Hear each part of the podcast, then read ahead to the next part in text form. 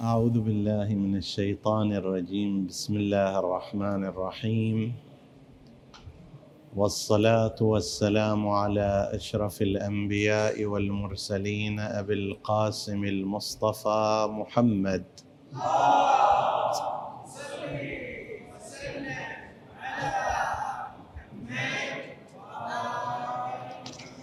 وعلى آل بيته الطيبين الطاهرين المعصومين المكرمين. السلام عليكم أيها الإخوة المؤمنون ورحمة الله وبركاته. في الخبر الذي نقله الشيخ الصدوق أعلى الله مقامه في كتابه ثواب الأعمال.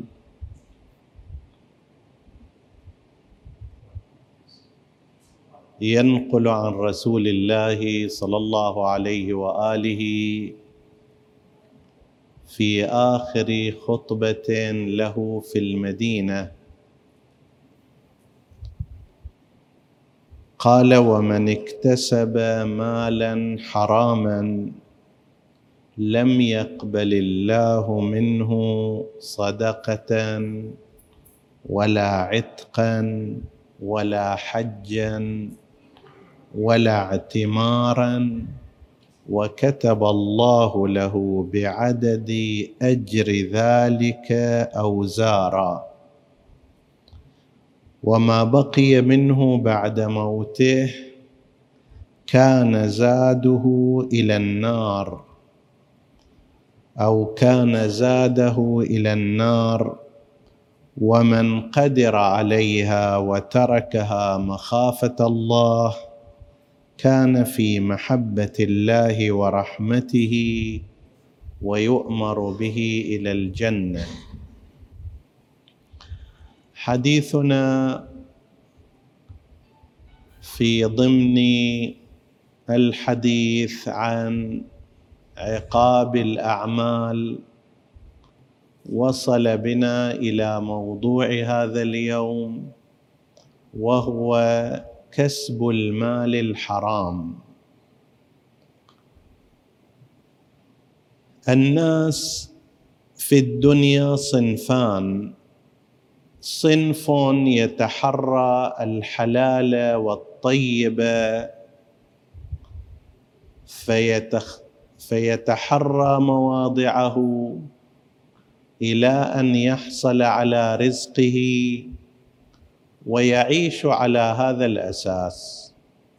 مكسبه حلال مأكله حلال مشربه حلال. عموم حياته هي ضمن هذا الإطار. الخط العام في حياته هو أنه يسعى وراء الأمر المحلل.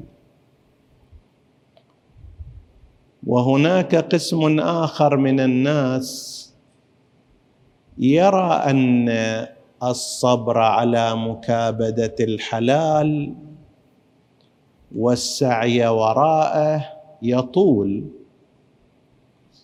بين أن يكسب حلالا في كل يوم بمقدار بسيط وبين أن يسرق في صفقة واحدة يهجم على بنك يهدد شخصا يحمل الأموال يختطف إنسانا غنيا. وأمثال ذلك بدل ما أنا أشتغل عشر سنوات حتى أحصل هذا المبلغ مليون ريال أو أكثر. أنا أقدر في مغامرة واحدة ساعة ساعتان أحصل نفس المقدار. فليش أنتظر هذه المسافة طويلة؟ بعدين هم الله غفور رحيم. هم أروح منها الزياره والله يغفر الي وأروح الحج أيضا وأوقف بعرفات والله يمشيها وصدقة من هنا وصدقة من هناك. تنغسل السالفة. وهذه صنعها بعضهم كما ينقل. من أن شخصا ذهب وسرق قرصين رغيفين ثم تصدق بأحدهما وحسب النقل الموجود أن الإمام الصادق عليه السلام لو صحت هذه القصة كان يلاحظ ذلك. فلما رآه يفعل سأله كيف تصنع وماذا تصنع؟ قال ما صنعت إلا جميلا أنا ذهبت أخذت قرصين فسجلت علي سيئتان. تصدقت بواحدة صار عندي عشر حسنات. شيل من العشر حسنات سيئتين يبقى ثمانية والقرص أيضا الإضافي موجود عندي. مربح لطيف هذا. فجاءه الجواب ألم تقرا إن الله إنما يتقبل من المتقي الله يتقبل يعطي حسنات بس مو إلى اي واحد. وإنما بعد أن يقبل العمل. صدقة من مال غيرك. هذه مو بس ما تثاب عليها تعاقب عليها. ولا تحصل على أي شيء من ورائها. في هذا الحديث اللي إن شاء الله راح نقرأ بعد قليل شيء غريب. إنسان كسب مالا محرما. سنأتي على بعض أنواع الكسب الحرام بعد قليل. لنفترض مثلا باع مخدرات باع الخمر حصل على ثروة طائلة. جاء لنفترض وبنى مسجدا. بعد أكو أحسن من المسجد يذكر فيه الله عز وجل. راح الحج أعتق عبيدا. وفي الخبر عندنا من أعتق عبدا مسلما أعتق الله بكل عضو منه عضوا من المعتق من نار جهنم. يعني يعتق بالكامل من نار جهنم. فهذا اجى وسوى هالأشياء حج وبنى مسجدا وأعتق شخصا وما شابه ذلك. المفروض أن هذه تغسل هذه عند قسم من الناس. الحديث لا. هذا الحديث الذي قرأناه ينقله الشيخ الصدوق محمد بن علي بن بابوي القمي المتوفى سنة 381 هجرية وهو من أعاظم المحدثين يعني بعد زمان الغيبة الصغرى بشيء بسيط توفي. وهو أحد مؤلفي الكتب الأربعة يقول من اكتسب مالا حراما كسبه حتى يصنع به عملا طيبا ويعيش منه بس أصل الكسب حرام.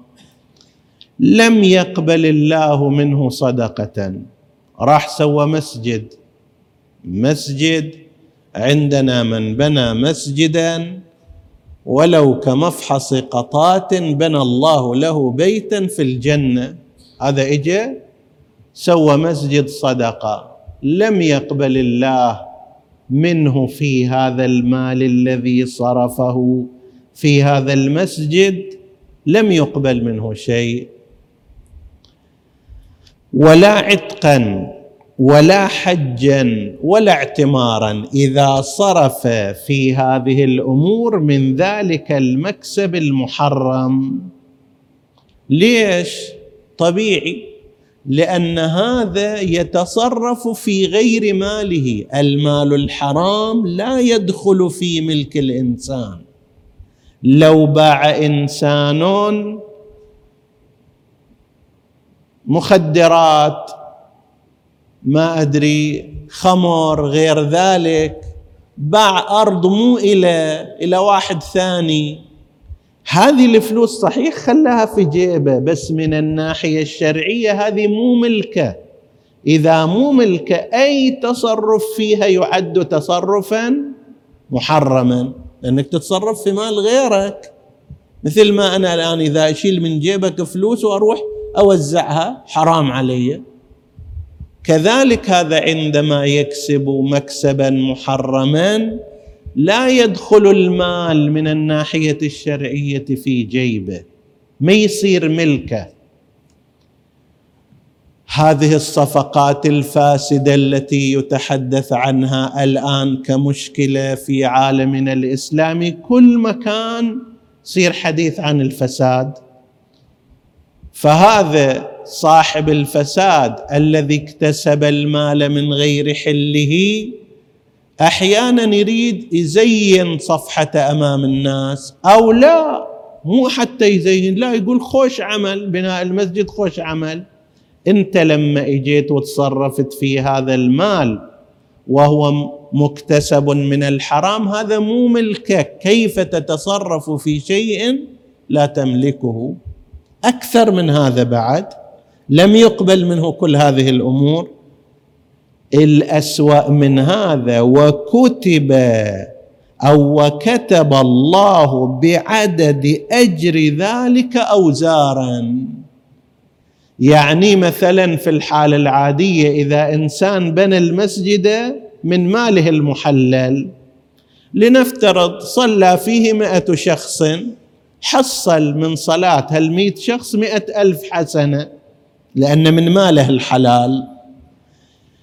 هذول إذا إجوا صلوا في مسجد مئة شخص بني من مال فلان المحرم مو بس ما يحصل ثواب مئة ألف بعدد المئة ألف تصير سيئات عليه وأوزار. هذا شيء غريب. مرة تقول أنه هذا ما يثاب ما يحصل ثواب. مئة ألف حسن اللي كان مقرر لو كان من ماله الحلال ما يحصلها. أما لا هنا الحديث يقول مو بس هاي ما يحصلها يكتب له أوزار بعدد ذلك. عمل عمل من الأعمال اللي تسوي حسنات مو بس ما تنحسب حسنات إليه وإنما تسجل سيئات له. وراح ومات هذا أيضا. وهذه المرحلة الثالثة بعد أسوأ في المجازات. الآن إنسان بنى مسجدا من ماله وذهب ثوابه على طول يجري. وإن كان ميتا صدقة جارية عمل ثوابه يجري وإن كان ميتا. هذا اللي سوى من غير ماله من شيء محرم حتى إذا راح هم يبقى الوزر عليه. يقول وما بقي منه بعد موته كان زاده إلى النار. يوصله إلى النار. الأساس ماذا هو؟ الكسب المحرم. قسم من الناس كما قلنا كسب المحرم يسوون إما بسبب تعجل الحصول على المال. ليش ينتظر إلى أن يصير عمره خمسين سنة ويجمع القرش على القرش وهالريال على الريال؟ ذاك الوقت ما يقدر يستمتع فيها كذا الان عمره 25 سنة ينتظر 25 سنة أخرى يوميا داق دوام من الصباح الساعة 6 إلى الساعة أربعة العصر. لا خليني أغير الطريق. أنا خلال شهر شهرين صرت مليونير. طيب لكن هذه هي النتائج. أكل الكسب الحرام أشكال متعددة. منها بيع الأشياء المحرمة كما ذكرنا. أشياء من الناحية الشرعية حرام يقوم الإنسان ببيعها والمتاجره فيها. الخمر حرام. حرام شربه الغريب أن في الخمر شيء لم يوجد فيما نعلم في أي محرم آخر. إن الله لعن في الخمر سبعة أصناف. هذا ما شفناه في أي مكان آخر من المحرمات. لعن شاربها وساقيها وحاملها والمحمولة إليه. بل وغارسها إذا كان غارسها غرس هذا العنب حتى يصير حرام حتى يصير خمر حتى هذا تلحقه؟ اللعنة إذا كان غرسه إياها بهذا الغرض.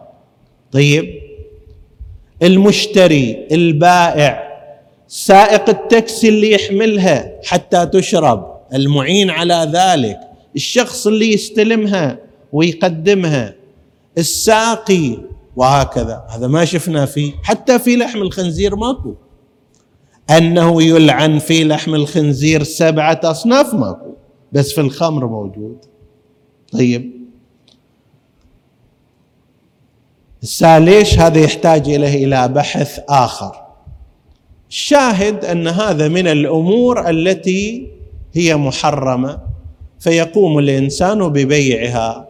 مخدرات اللي الآن للأسف الحبوب المخدرة وما يتبعها مما فيه مضرة على المسلمين. هو أيضا ضمن هذا المكسب منه محرم وغير جائز. الاشياء المسروقة انسان سرق أشياء وباعها. هذا أيضا من بيع الحرام وكسب الحرام. آلات اللهو وما يرتبط بها اللهو المحرم. عندنا في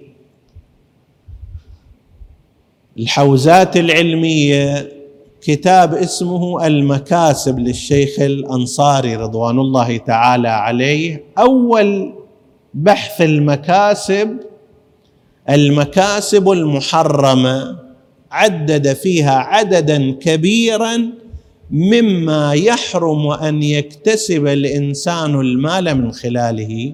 بعضها الآن موجود وبعضه غير موجود. نحن نشير إلى ما هو أكثر ابتلاء من الأمور المحرمة في هذا الزمان وهي المنتشرة عند قسم من الناس أخذ المال على إنجاز المعاملات. الإنسان في وظيفة حكومية يستلم راتبا من الصباح مفروض يشتغل إلى الساعة مثلا ثنتين ثلاث أربع لإنجاز معاملات الناس. يستلم راتب آخر الشهر على هالأساس. فأنت تروح إلى تقول له أنا عندي هالمعاملة فيظل يدور ويلف حولك. هذه فيها المشكلة وذيك فيها السالفة وهذه فيها عقد وهذه ما تصير. واحد ثاني يجي يسر في إذنك يقول لك هذه كلها إذا تدفع ألفين ريال كلها تصير إله طبعا لازم تدفع. استلام هذا الشخص المال على إنجاز مثل هذه المعاملة مكسب محرم غير جائز شرعا. أنا اللي أعطي إذا كنت مضطر إلى ذلك لا إثم علي. لكن هو اللي هاي وظيفة أن ينجز المعاملات والأعمال ومشتغل على هالأساس ويستلم راتب يعقد علي السالفة أو لا ينجزها حتى أنا أعطيه مبالغ مالية. هذا أكل للمال بالباطل ومكسب محرم مثل ما هو إذا باع الخمر مثل ما هو إذا باع المخدرات. هذه اللي يسموها في في المعام في العرف العام الرشوة. هنا بالتعبير الفقهي هذه مو رشوة الرشوة المحرمة هي في القضاء. لكن أخذ المال لإنجاز الأعمال من غير وجه حق هذا أمر غير جائز شرعا ومكسب محرم. وهذا محل ابتلاء عند قسم من الناس. يقول لك كل الناس هالشكل يسوون؟ طيب كل الناس إذا كسبوا حرام أنت أيضا تكسب حرام؟ كل الناس إذا أخطأوا أنت أيضا تخطئ؟ كل الناس إذا أذنبوا يصير الذنب؟ طاعة ما يصير. الرشوة بمعنى أنه واحد يروح يعطي القاضي شيء حتى يغير الحكم. أنا ما لي حق الحق إلك أعطيه فلوس فيغير الأمر يسوي الحق إلي. هذه رشوة وهي كالكفر بالله العظيم كما ورد في بعض الروايات. بعد مو ذنب عادي. زوجان عندهما مشكلة. يروحون إلى القاضي. الزوج لنفترض يريد يخلي الحق على زوجته. أو والد الزوجة يريد الحق على الزوج. والحال أنه لذلك الطرف. فيروح يسر إلى القاضي أنه إذا رتبت الموضوع حقك محفوظ. طيب؟ هذا من الرشوة في القضاء وهو حرام حرمة عظيمة جدا. هذا أيضا من المكاسب المحرمة. من المكاسب المحرمة الكذب والاكتساب به. كذب؟ أكو أحد يبيع كذب؟ ما شاء الله. لعل نسبة عظيمة جدا من اقتصاد العالم قائم على أساس المتاجرة بالكذب. هاي الآن المجلات والصحافة والإذاعات والكتابات الصحفية وغير ذلك قسم منهم يدرون هذا كذب اللي يقولونه بس لازم يكتب هالشكل وإلا ما يحصل راتب. إذا ما يقول هالحكاية هذه ما يعطى راتب. أصلا يفصلوه من هذه الوكالة أو من تلك الصحيفة أو من هذه الجريدة أو من هذه الإذاعة أو من ذلك التلفزيون. فهو هنا يعطي الكذب ويستلم الأموال. هذا بيع للكذب. بيع الكذب حرام. ومكسب محرم. إذا كان يعرف هذا الإنسان حقيقة الأمر وتعمد الكذب فيه في مضرة المسلمين من أجل الحصول على المال هذا نوع من أنواع الكسب المحرم حرام يستلم اموالا في غير وجه حل. من المكاسب المحرمة أخذ الراتب من غير عمل. على خلاف الاتفاق الموجود بينه وبين الجهة. زيد من الناس مسجل رسميا في هذه الوظيفة ويستلم راتب وفي ذيك الوظيفة ويستلم راتب وفي الثالثة ويستلم راتب. يجي يمر هنا السلام عليكم. كيف الحال؟ كذا يوقع ويطلع. ويروح إلى المكان الثاني ونفس الطريقة وهكذا. زين. أو لا مسجل في مكان على أنه موظف يداوم من الصباح إلى الوقت الكذائي. هو يجي يسجل أو يخلي واحد لا وش يزاحم نفسه؟ يقول إلى واحد من أصدقائه سجل عني وقع عني أو عنده علاقة مثلا مع المدير. فاصلا ما يجي على محل العمل ويروح وراء تجارة عنده وراء أعمال وراء كذا. آخر الشهر يجي يستلم الراتب. وإذا مثلا نقصوه بالغلط كيف أنا راتبي هالشكل؟ كيف تنقصوني عشرة في المية؟ يابا أنت أصلا ما ما داومت نصف الشهر. ما قمت بعمل حسب الاتفاق معك. هذا أيضا من المكاسب المحرمة ما لم يكن رب العمل وصاحب المؤسسة والشركة راضيا بذلك. إذا راضي بعد حتى واحد يجي يقول لك أصلا لا تجي أنت ما نريدك نريد إحنا بس اسمك نسجله هنا. طيب نريد بس اسمك لا تجينا ولا تغثنا. وآخر الشهر هذا بعد الإنسان حر في ماله والاتفاق اياه على هالأساس. لا مرة أخرى أنا متفق اياه على أساس أن أعمل أن أنجز اعمالا من هالوقت إلى هالوقت. مدرس مثلا عندي عشرين حصة في الأسبوع مثلا ما أجي أو أجي عشرة. طبيب لازم أداوم بشكل يومي. أنا أداوم نصف الدوام. ممرض أو ممرضة لا ألتزم بالعمل أو لا أحيانا حتى أروح هناك بس ما أنجز شغل. هذه مع تعمدها والتوجه إليها تعتبر من المكاسب المحرمة عند الإنسان.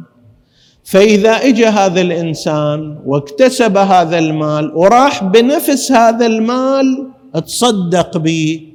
لم يقبل منه هذه الصدقة. أعطوني الراتب خمسة آلاف ريال مثلا نفسه شلته ورحت خليته في حساب العمل الاجتماعي فقراء جمعية دين مسجد حسينية. هنا يقول الحديث لم يقبل الله منه حجا ولا عتقا ولا عمره. طيب وهكذا. فليحذر الإنسان. إحنا الحمد لله الحاضرون والسامعون ليسوا في هذا المستوى هم في مستوى من الاحتياط. حتى في موارد الشبهة هم يتوقفون. طيب فضلا عن الحرام المعلوم. وهذا هو تهذيب مذهب أهل البيت وفكر أهل البيت عليهم السلام. ولكننا نحن نذكر بهذا فإن الذكرى تنفع المؤمنين. نسأل الله سبحانه وتعالى أن يجعل مكاسبنا طيبة وأن يجعل أرواحنا طيبة وأن يجعل ذرياتنا طيبة لأن كل هذا مترابط ها؟ روح الإنسان إنسان بدن وروح فإذا البدن يتغذى بالحرام الروح بطبيعة الحال أيضا ستتأثر بذلك. ذرية أنا أطعمهم ماذا؟ ألبسهم ماذا؟